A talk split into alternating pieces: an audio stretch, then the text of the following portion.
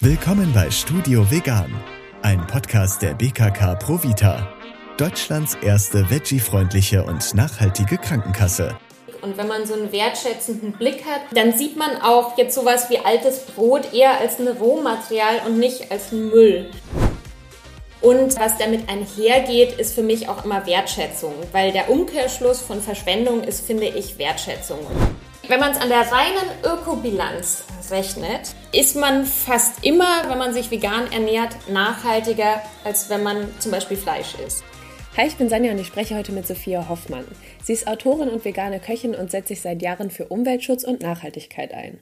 Vor allem das Thema Lebensmittelverschwendung liegt ihr sehr am Herzen. Hi Sophia, schön, dass du da bist. Heute sprechen wir ja zusammen über die vegane Ernährung und Nachhaltigkeit, in dem Zusammenhang auch über Zero Waste. Ja, ja, vielen Dank für die Einladung. Ich freue mich. Schön, dass du da bist. Genau, also ich habe ja gerade gesagt, es soll so ein bisschen um Zero Waste gehen. Das ist immer so ein Begriff, man kann sich was darunter vorstellen, aber vielleicht für HörerInnen, die noch nicht so ganz in diesem Kosmos drin sind, vielleicht kannst du einmal kurz erklären, was das genau ist. Und total wie man das auch mit also einem Zero veganen Waste Lebensstil ist natürlich ein englischer kann. Begriff, der so in den letzten Jahren sehr populär geworden ist, ähm, heißt quasi äh, direkt übersetzt einerseits äh, kein Müll oder auch keine Verschwendung. Das heißt, es kann sich auf ganz viele Themen beziehen. Das kann sich auch auf so Sachen wie Plastikverpackungen oder Müll einsparen beziehen. Aber natürlich geht es bei mir als Köchin mehr ums Thema äh, keine Verschwendung. Wir haben, wie wahrscheinlich viele Menschen mittlerweile wissen, äh, ein sehr großes Lebensmittelverschwendungsproblem in Deutschland. Also verschiedene Studien sprechen da äh, von einer Zahl zwischen zwölf und achtzehn Millionen Tonnen im Jahr und eben ganz viel davon auch im Privathaushalten. Und das, was ich eben versuche in meiner Arbeit ähm, zu vermitteln, ist wirklich die ganzheitliche Verwertung von Lebensmitteln. In meinem Fall ist die pflanzliche Küche die Basis dafür. Und äh, was damit einhergeht, ist für mich auch immer Wertschätzung, weil der Umkehrschluss von Verschwendung ist, finde ich, Wertschätzung. Und wenn man äh, Produkte stärker wertschätzt, dann ähm, behandelt man sie auch anders. Genau, und das, mhm. da versuche ich einfach Motivation zu bieten. Mhm. Du bist ja selber auch äh, vegan. Mhm. Wie ist das denn bei dir gewesen? Warst du erst vegan und ähm, bist dann irgendwie durch so einen gewissen Lebensstil ähm, darauf gekommen oder war das schon immer bei dir ein Thema? Also wie ist auch Zero Waste in Verbindung mit dem veganen Lifestyle so mhm. bei dir aufgekommen? Also bei mir war das schon immer äh, ein Thema, auch als ich noch tierische Produkte konsumiert habe, einfach durch äh, durch mein Elternhaus, durch meine Kindheit. Also ich habe das einfach, äh, bin so sozialisiert worden. Bei uns zu Hause wurde nichts weggeschmissen, wurde alles immer sehr ganzheitlich äh, verwertet. Und ähm, das war mir früher nicht bewusst, weil wenn man mit was aufwächst, dann ist das so das Natürlichste der Welt. Und ich habe dann eigentlich erst, auch schon nachdem ich äh, so meine ersten Bücher geschrieben hatte, durch so meine Community und durch die Rückmeldungen auch von LeserInnen äh, mitbekommen, dass das natürlich nicht für alle Leute selbstverständlich ist und viele einfach gar nicht wissen, wie ist es jetzt, welche Teile vom Gemüse ähm, kann man verwenden, was ist mit dem Mindesthaltbarkeitsdatum, wie lange kann man was verwenden und ähm, mhm. genau, und das dann natürlich in Bezug auf die pflanzliche Küche auch umgesetzt. Und dann habe ich einfach gemerkt, okay, da gibt es ganz viel äh, Wissenslücken und äh, diese Lücken würde ich gerne füllen. Mhm. Deswegen sprechen wir ja auch, dass wir da so ein paar Wissenslücken füllen können. Mhm. Ähm, ich würde sagen, wir sprechen einmal ganz kurz so ein bisschen über das, das Müllthema in Anführungszeichen und mhm. dann äh, gehen wir später nochmal so auf dieses Lebensmittelverschwendungsthema ein. Ähm, genau, also ich, wir richten uns ja so ein bisschen an HörerInnen, die gerade ja, vegan werden und ähm, irgendwie so ein bisschen so eine Guideline brauchen. Und ich habe versucht, mir das mal so vorzustellen, wenn man jetzt vegan wird, und hat einfach eh schon super viel irgendwie auf der Agenda, so mit Einkaufen und wie ersetze ich was und so. Wie ist es denn, wenn man dann direkt auch noch so auf Plastikmüll zum Beispiel achten will? Das klingt ja immer sehr kompliziert. Ist das auch wirklich so kompliziert oder doch im Alltag sehr leicht, irgendwie darauf zu achten, darauf zu verzichten? Jein. Also ich glaube, das kommt schon immer ein bisschen auf die Infrastruktur an. Wenn man jetzt natürlich in einer großen Stadt wie Berlin lebt, würde ich behaupten, ist es wahrscheinlich bei Verpackungsmüll einfacher, ne? Du hast Also ich finde, man muss auch immer so mit einer Sache anfangen. Wenn man jetzt sagt, okay, ich kaufe mir ab und zu äh, eine, eine Fleischalternative oder ein Ersatzprodukt, die sind halt oft plastikverpackt oder jetzt auch vielleicht bei einer äh, pflanzlichen Milch oder so. Aber eigentlich gibt's in all diesen Bereichen, also gerade so bei Milchprodukten gibt's ja häufig mittlerweile auch schon Pfandmöglichkeiten.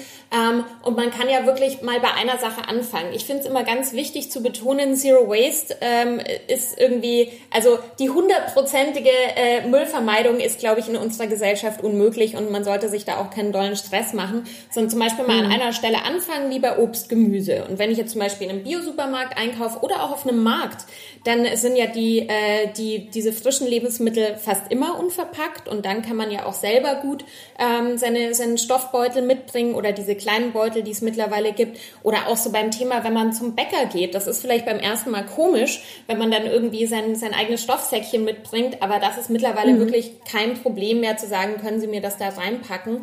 Und ich finde, das ist mehr so eine Frage äh, des Mindsets. Also einfach mal an einer Stelle anfangen, nicht diesen Anspruch haben, ähm, alles in Anführungsstrichen richtig machen äh, zu müssen, sondern einfach da, wo es geht, ähm, versuchen, Verpackungsmüll zu vermeiden. Oder wenn man einen Unverpacktladen hat in seiner Nachbarschaft, vielleicht sowas nutzen. Ähm, oder es gibt ja auch viele Läden, die jetzt kein kompletter Unverpacktladen sind, aber schon diese Abfüllstationen haben. Oder ähm, vielleicht eine Biokiste oder eine Genossenschaft, da irgendwie sein Gemüse zu beziehen, das macht schon mal einen großen Unterschied. Voll, also eher so Step by Step, dass man irgendwie sagt, ja, ich fange jetzt hier mal mit einer Sache an und dann schaue ich mal, weil sonst ist man vielleicht am Anfang so ein bisschen überfordert. Total. Ähm, und, das, das, und das Gleiche ist ja auch so beim Thema, ähm, wenn man jetzt unterwegs ist, Thema Wasserflasche, Thema äh, Kaffeebecher, Coffee to go, ne?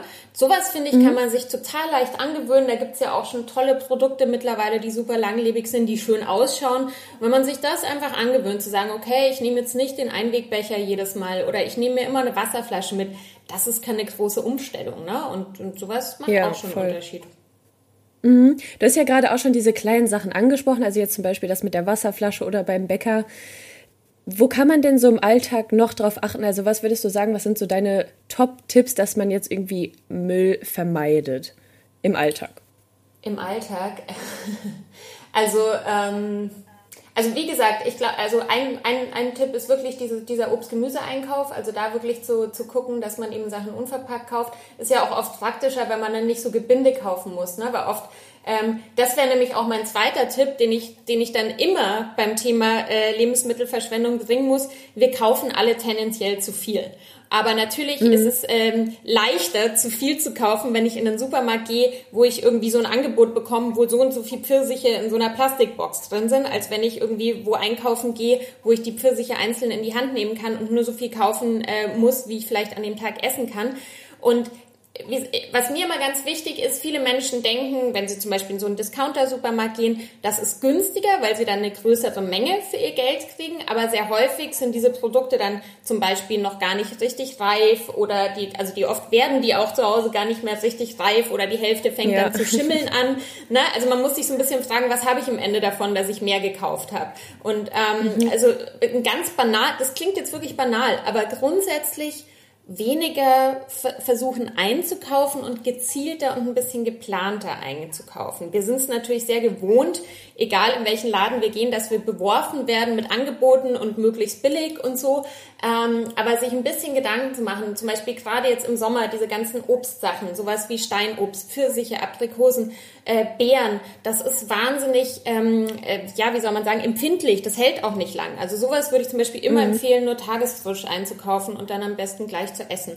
Und wenn man es nicht schafft, gleich zu essen, kann man es kurz in den Mixer schmeißen, äh, ein Püree draus machen und dann hält es im Kühlschrank noch ein paar Tage. Dann kannst du einen Smoothie draus machen oder kannst du dir ein Eis draus machen oder es ins Müsli geben ähm, und hast es sozusagen auch nochmal gerettet vor der Verschwendung.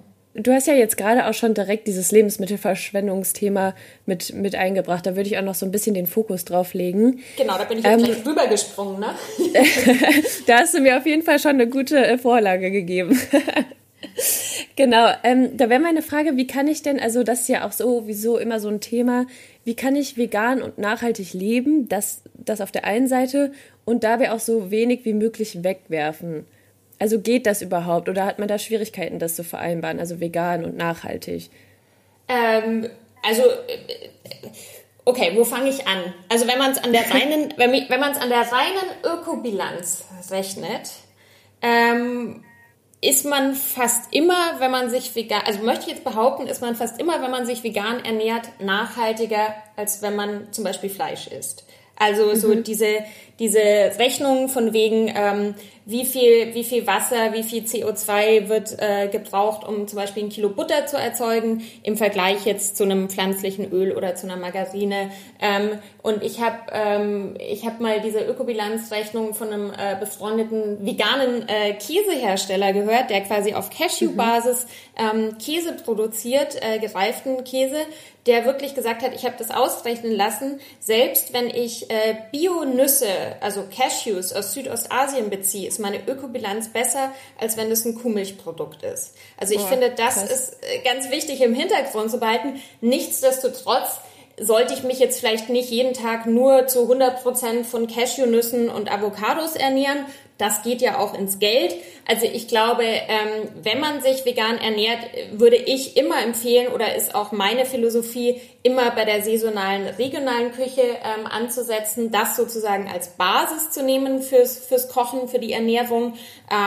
Und, und da drauf sich dann ab und zu diese Add-ons zu gönnen, wie eben Nüsse oder Früchte, die von weiter herkommen. Aber wir wirklich als Basis, das ist auch für den Geldbeutel natürlich günstiger, ne? Wenn wir mit den lokalen ähm, Lebensmitteln arbeiten und dann wirklich sowas wie Hülsenfrüchte, äh, Linsen und so weiter, ähm, das ist ja auch nicht teuer. Also ich glaube, teuer wird pflanzliche Ernährung immer in dem Moment, wo ich ganz viele ähm, ja, Fleischalternativen oder Ersatzprodukte kaufe. Aber so viele brauche ich eigentlich gar nicht.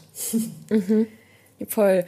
Du hast ja jetzt auch gerade schon mal so konkrete Lebensmittel angesprochen und es eben auch schon mal so ein bisschen angeschnitten. Mhm. Total oft weiß man ja gar nicht, ja, wenn ich jetzt irgendwie ein Gemüse schnibbel oder so, was kann ich davon jetzt wirklich noch verwenden? Was schmeiße ich weg? Also man schmeißt ja jetzt zum Beispiel beim Brokkoli oft den Stängel weg, obwohl man das mhm. gar nicht muss. Mhm. Hast du da vielleicht so ein paar Beispiele und auch Tipps von Lebensmitteln, wo man das einfach oft nicht weiß, wo man darauf achten kann, dass man das einfach mitverwendet? Mhm, absolut. Also ich habe mich da in den letzten Jahren ja auch viel damit beschäftigt, habe mich auch viel damit beschäftigt, warum das so ist und warum das mhm. teilweise früher nicht so war, finde ich auch ganz spannend, weil man könnte Voll, natürlich ja. einerseits sagen, es ist so ein bisschen auch ein Luxusproblem, dass man sich auf gut Deutsch es leisten kann, einen so großen Teil des Gemüses wegzuschmeißen. Total, ähm, ja. Aber ich glaube, es kommt teilweise auch daher, dass so äh, in Deutschland so nach dem Zweiten Weltkrieg natürlich auch die konventionelle Landwirtschaft äh, immer stärker wurde. Und ich hatte es mal im Gespräch mit meinem Vater auch so dieser Gedanke, dass man dann irgendwann nicht mehr gewusst hat, was ist jetzt mit Pestiziden belastet. Also da wäre dann eher so das Thema Gemüseblätter zum Beispiel, dass man da irgendwie sagt, uh, das mache ich lieber weg, weil wer weiß, vielleicht ist das gespritzt. Ähm, deshalb mhm. würde ich... Ähm, wenn ich so Blätter zum Beispiel mitverwende, würde ich immer empfehlen, nur äh, bei Gemüse in Bioqualität.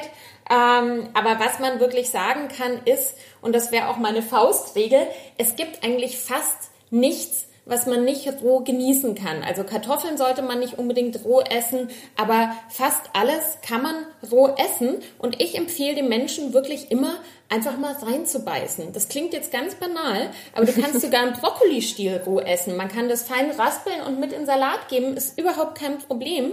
Ähm, ich hatte das vor ein paar Jahren mal, ich habe früher immer die Strünke auch aus dem äh, Wirsing rausgeschnitten und irgendwann habe ich einfach mal reingebissen und festgestellt, es ist eigentlich ganz knackig und frisch und lecker. Also das wäre wirklich meine Empfehlung, sich wirklich mal zu trauen, was zu probieren und dann irgendwie mhm. zu merken, dass man es echt gut mitessen kann und, ähm, und sich auch bewusst machen, also gerade das Thema Gemüseblätter. Wir kennen das alle aus dem Supermarkt, so beim Kohlrabi werden die immer schön weggemacht oder beim Möhrengrün ähm, oder bei Rote Beete sind auch oft Blätter mit dabei, Radieschen ist auch so ein Thema. Wenn man sich das überlegt, eigentlich ist es nochmal ein Riesenteil vom Gemüse, den man gratis ja. mit dazu bekommt, ne? Und du kannst alle diese Gemüseblätter ganz ähnlich wie Mangold oder Blattspinat zum Beispiel verarbeiten. Also du kannst die super dünsten, mhm. kannst die super in eine Suppe mit reingeben, äh, in eine Nudelsoße mit reingeben. Manche davon, die ein bisschen kleiner und zer- zarter sind, kann man auch super in Salat mit reingeben. Ähm, also es spricht nichts dage- dagegen, diese Blätter zu essen. Aber muss ich natürlich, man muss mal reinbeißen und gucken, wie hart ist das, wie weich ist das, ist das lieber was, was ich vielleicht kochen würde, ist das was, was ich roh essen will. Also ich mhm. versuche wirklich immer zu appellieren, da auch so auf sein Bauchgefühl zu bauen und sich einfach mal zu trauen, weil es passiert nichts, wenn man diese Sachen nicht ja. isst. Ja, voll der Lifehack auf jeden Fall, dass man dann einfach mal reinbeißt und mal schaut. Genau. Das habe ich auch noch nie gehört, aber es ist auch, also finde ich mega interessant. Das ist echt ein guter Tipp. Ja, ja. Du, du, ja, und, und das, ganz ehrlich, ja. also ich habe, ganz witzig, wir haben zum Beispiel, ähm, ich bin in so einer Genossenschaft, über die ich immer eine Biokiste bekomme, und wir machen einmal im Jahr so Kochabende zusammen, und dann ging es zum Beispiel ums Thema Mangold, und dann haben wir so drüber, zusammen in der Gruppe drüber nachgedacht, gedacht, Mangold, kann man den eigentlich auch roh essen? Hat den schon mal jemand roh gegessen? Weil meistens, ne, dünstet man den oder mhm. brät den an. Und dann haben wir es einfach ausprobiert, und ich kann dir ganz ehrlich sagen, es war kein Erfolg. Es hat einfach nicht gut geschmeckt. Und jetzt haben wir einfach, jetzt wissen wir, Mangold lieber nicht roh essen. Aber es passiert nichts. Ja. Es ist jetzt nicht giftig oder schädlich oder so. Genau. Ja, da kann man halt irgendwie mal so ein bisschen wieder auf seine Sinne vertrauen, ne? Genau, und ich glaube, das haben wir alle so ein bisschen verlernt. Und das ist so ein bisschen mein, mein Wunsch, äh, dass sich Menschen mehr trauen, in ihr Essen einfach mal reinzubeißen. Mhm. Du hast ja auch zu diesem Thema ein Buch geschrieben. Mhm. Was würdest du denn sagen, was sind so deine Top-Rezepte? Vielleicht kannst du mal so ein, zwei, drei nennen, die wirklich ja bei Lebensmittelverschwendung, ich sag mal in Anführungszeichen, greifen. Also du hast ja zum Beispiel mhm. schon gesagt, zum Beispiel Möhrengrün in der Suppe. Hast du da vielleicht so einfach ein paar Tipps, Rezepte für die HörerInnen?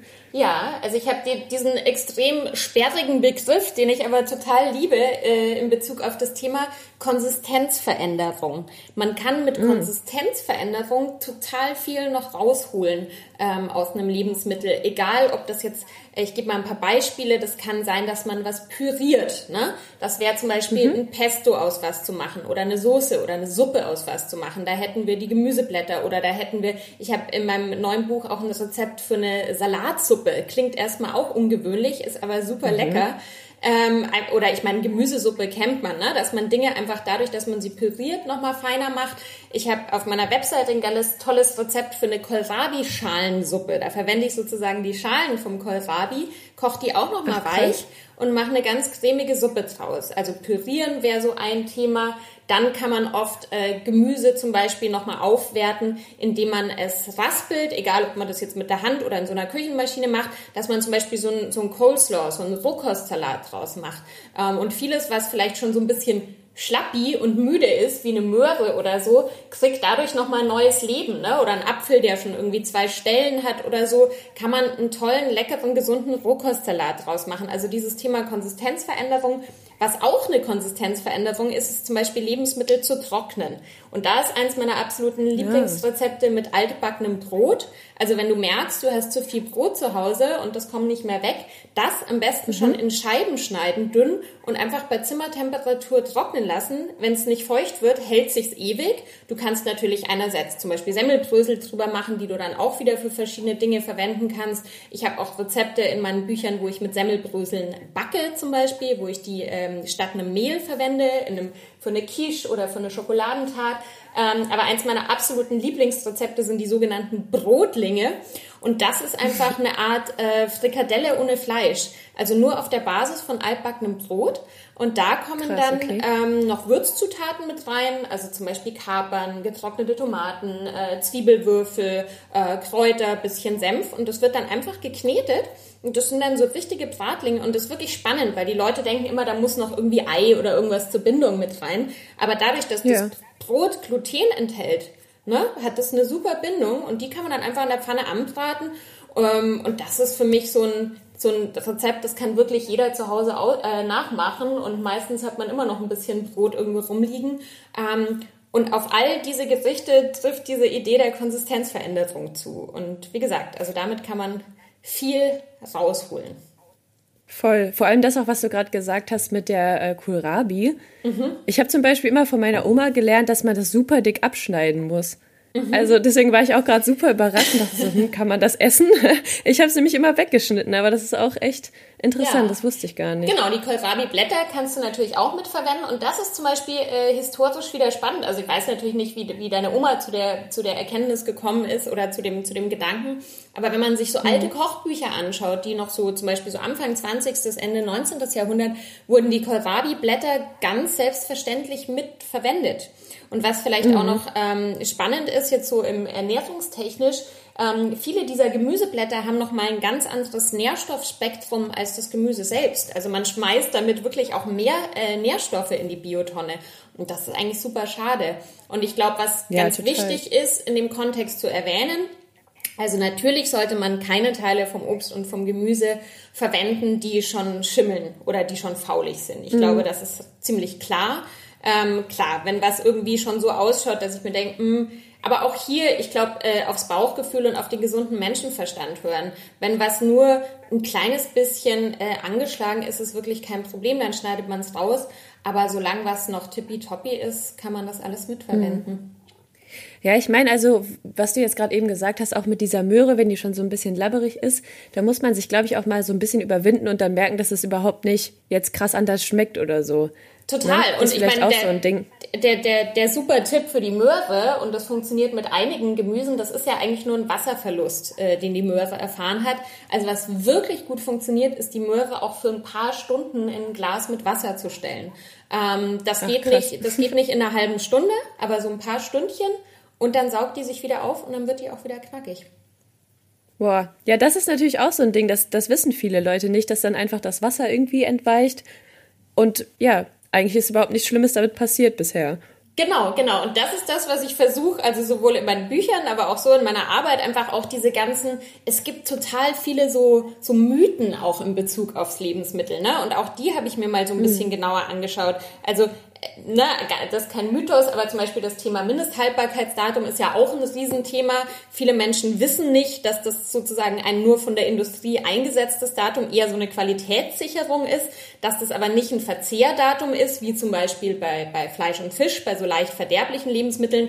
Also, dass es überhaupt mhm. nicht stimmt, dass man was nicht mehr essen darf, wenn das M H D abgelaufen ist. Das ist eigentlich mehr eine Absicherung für den Hersteller in dem Moment, dass die Farbe, die Konsistenz und der Geschmack genauso ist wie am Tag der Abfüllung. Ähm, das, be- das bedeutet natürlich, ähm, und, und, und so gibt es so ganz viele Sachen, die so ein bisschen auch äh, uns einfach erzählt wurden. Also ich habe zum Beispiel auch mal recherchiert, kennst du sicher auch den Begriff äh, Gefrierbrand, ne? Das, was ein Gefrierbrand ja. bekommt, man kennt es so, das kriegt dann manchmal so Stellen, wenn es vielleicht nicht ordentlich verpackt war im Tiefkühlfach.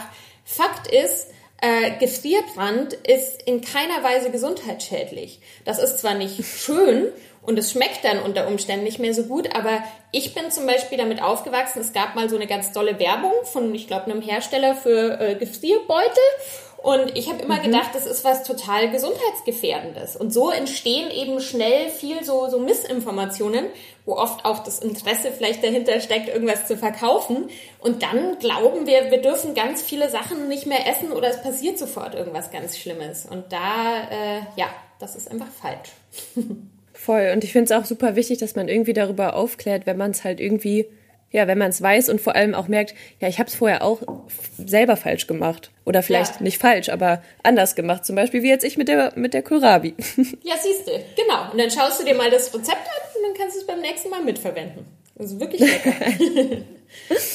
Genau, wir haben ja eben schon mal so ein bisschen ähm, auch über Einkaufen gesprochen. Und ich finde, das ist auch immer so ein Thema, wenn man sich vegan ernährt, dann kommt man ja früher oder später auch darauf, Bio einzukaufen. Mhm. Ähm, vielleicht hat man es auch vorher gemacht, aber das ist ja auch immer so ein Ding, das steht ja so in Verbindung.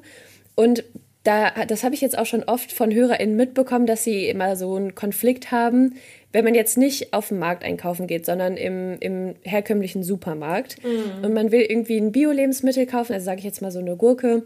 Und ähm, die ist halt eingepackt und zum Beispiel das konventionelle Lebensmittel, also die Gurke, ist jetzt nicht ein, also nicht verpackt. Mhm, was würdest du eher kaufen oder was rätst du HörerInnen? Weil das ist immer so ein Thema, da sind sich viele Menschen unsicher. Also für mich ist Bio persönlich einfach so der kleinste gemeinsame Nenner an sozusagen Ansprüchen, die ich an Lebensmittel habe. Ich will einfach keine Pestizide an meiner Gurke haben. Ne? Deshalb würde mhm. ich äh, immer empfehlen, Ähm, zu Bio zu greifen. Ähm, und ich glaube auch beim Thema Budget, wenn man eben ein bisschen genauer plant und auch guckt, äh, ähm, was gerade saisonal, regional verfügbar ist, also ist es, glaube ich, budgetär total machbar. Das, was du angesprochen hast, wenn die Möglichkeit besteht und äh, ich zum Beispiel einen Bio-Supermarkt habe, neben meinem konventionellen Supermarkt, der Biogemüse unverpackt anbietet, würde ich immer eher den empfehlen. Das hat auch mhm. den Hintergrund, wenn man sich mal so ein bisschen äh, ähm, mit unserer äh, Wirtschaft auseinandersetzt, dass diese Bio-Supermärkte zumindest teilweise ähm, einfach auch eine bessere äh, Unternehmensstruktur haben im Sinne von, was sie den ProduzentInnen bezahlen. Ne? Also wir haben zwar mittlerweile auch bei den Discountern zum Beispiel diese ganzen äh, Bio-Verbandsware äh, und so, äh, muss sich immer bewusst sein, dass so ein großer Discounter-Supermarkt ähm, kürzere Verträge macht, mehr Druck ausübt mhm. bei der Preispolitik und so weiter. Also wenn man die Wahl und die Möglichkeit hat, würde ich immer empfehlen, so direkt und so bio-bio wie möglich einzukaufen oder halt wirklich auf dem Markt zu gucken, gibt's auch einen Bio-Bauernhof aus der Umgebung oder gibt's sowas wie eine Bio-Kiste oder so eine Direktvermarktung. Das ist halt immer das Fairste für die Leute, die es am Ende des Tages anbauen. Ähm, mhm. Wenn ich keine, also das ist so die Gretchenfrage, wenn das wirklich meine einzige Einkaufsmöglichkeit ist. Pff, naja, also ich würde wahrscheinlich trotzdem eher Bio kaufen, weil, weil ich einfach diesen Anspruch an mein Gemüse habe, dass ich nicht will, dass es gespritzt ist. Aber ich würde eher dran, ja. dann appellieren, dass, dass man ein Alternativer wo einkauft, wo es das einfach unverpackt gibt. Mhm, okay. Wie ist das denn bei dir? Du hast ja gerade ähm, schon ein paar Mal gesagt, dass man irgendwie den Einkauf auch besser planen soll. Das interessiert mich jetzt mal, also bei dir ist vielleicht auch nochmal was anderes, aber wie oft gehst du denn dann so einkaufen und gehst du dann auf den Markt oder wie machst du das? Also ich habe, ähm, ich bin eben Mitglied bei so einer Gemüsegenossenschaft, äh, die sind mhm. zwischen Berlin und Frankfurt-Oder. Ähm, das nochmal super spannend, auch zum Thema vegan. Das ist nämlich eine äh, bio-vegane Landwirtschaft. Also das ist noch äh, sehr ungewöhnlich, weil im, im Biolandbau wird ganz häufig auch Tierhaltung sozusagen mit verlangt oder, oder mit äh, gemacht. Und die mhm. hatten sozusagen diese Vision, und da gibt es mittlerweile einige Leute, die das machen, die halt sagen, wir verwenden keinen tierischen Dünger, wir machen das anders. Wir ähm, arbeiten zum Beispiel mit Mikroorganismen oder Pflanzenfolgen. Ähm, das fand ich halt so cool, dass ich da Genossin geworden bin. Und da hole ich mir einmal die Woche eine Gemüsekiste an einer Abholstation ab. Ähm, die beliefern, glaube ich, mittlerweile ja, fast fast tausend Haushalte. Also es ist echt echt ein tolles äh, Projekt. Und ähm, da bekomme ich wirklich den Großteil meines Gemüses. Das ist natürlich super saisonal. Das heißt, da kann es dann auch ja. mal sein, dass es im Sommer voll viel Zucchinis gibt und dann wieder im Winter nicht so viel. Da kaufe ich ein bisschen dazu. Ja, würde ich sagen, gehe ich vielleicht so ein, zwei Mal die Woche, meistens im Bioladen ähm, einkaufen. Und äh, genau, hm. und das, also das ist so die Basis sozusagen, und on top gehe ich dann im Bioladen einkaufen. Aber zum Thema besser planen und so, also ich finde, das ist auch ganz wichtig, das ist so ein bisschen Geschmackssache. Mir liegt das total, dass ich sowas bekomme einmal die Woche und dann sage, cool, ähm, damit mache ich jetzt das und das und das, weil ich liebe intuitive mhm. Küche, ne? Ich habe ein Buch drüber geschrieben, aber das muss man mögen. Wenn wenn man jetzt der Mensch ist, den das total stresst, ja, so eine Biokiste zu bekommen, dann finde ich, ist das auch nicht das Richtige für einen. Also dann lieber irgendwie im, im Laden einkaufen und sich so ein bisschen vorher Gedanken machen. Und das, was du gesagt hast, mhm. ähm, ich glaube, grundsätzlich ist es ganz wichtig, Ähm, den Überblick zu behalten. Also zum Beispiel, ja, ich meine, der gute alte Einkaufszettel, ne? Wirklich zu gucken, was, was habe ich überhaupt ja, noch voll. Da? Und es gibt so ein paar ganz simple Tipps. Ich mag es zum Beispiel gern, ähm, ab und zu einfach Inventur zu machen. Inventur mal im Vorratsschrank, das ist so der Klassiker, dass man dann irgendwelche Sachen doppelt und dreifach hat, weil man irgendwelche angefangenen Packungen ganz hinten im Schrank hat, die man übersehen hat. Und wirklich mal zu gucken, was mhm. ist eigentlich da? Und vielleicht auch mal in eine Box zu geben, was jetzt mal demnächst mal verbraucht werden sollte. Ähm, das Gleiche mache ich immer mal wieder auch im Gefrierfach, dass ich mir einfach eine Liste schreibe, was ist da jetzt noch alles drin, dass ich die außen dran klebe und einfach gucke, okay, vielleicht ist da auch was, was jetzt auch mal aufgetaut werden sollte.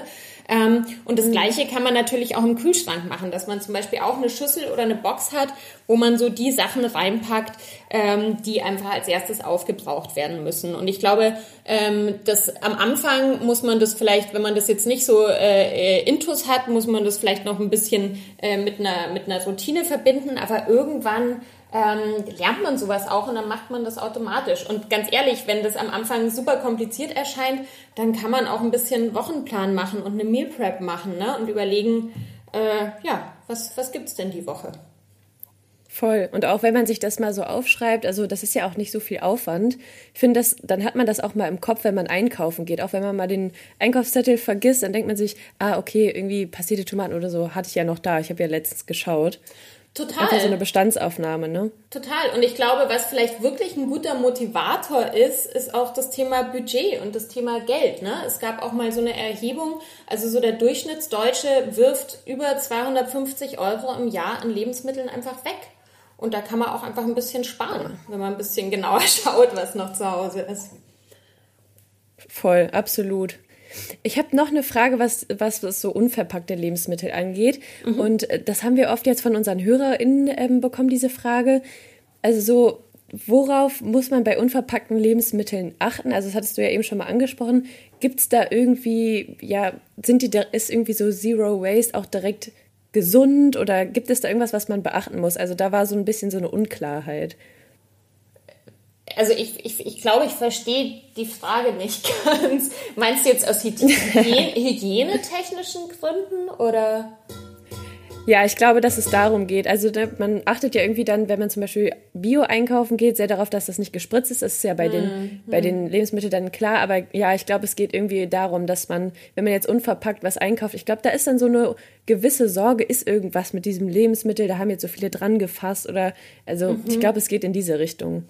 Okay, also ich glaube, da bin ich jetzt keine totale Expertin. Ich bin, glaube ich, grundsätzlich ein bisschen grundentspannt, ähm, was so das Thema, also ich meine, wir alle bestehen irgendwie aus Bakterien und so, ne? Also diese, ähm, diese Idee des klinisch Reinen ist ja sowieso äh, ein Trugschluss. Ähm, also wir, wir kommen, ja. aber ich, ich glaube, in Bezug auf das, da gab es auch schon ganz zu Anfang und während der Corona-Pandemie gab es da auch schon Untersuchungen dazu. Und die Unverpacktläden durften ja auch weiterhin verkaufen. Also ich glaube, dass also so eine Sache wie Übertragung von Viren oder so, das, das geht gleich null jetzt über Lebensmittel. Mhm. Und ich würde sagen, Dinge, die, also manche Dinge werden ja sowieso weiter zubereitet. Was weiß ich, wenn ich jetzt einen Reis oder eine Nudel oder so im Unverpacktladen koche, äh, kaufe, das wird ja sowieso gekocht.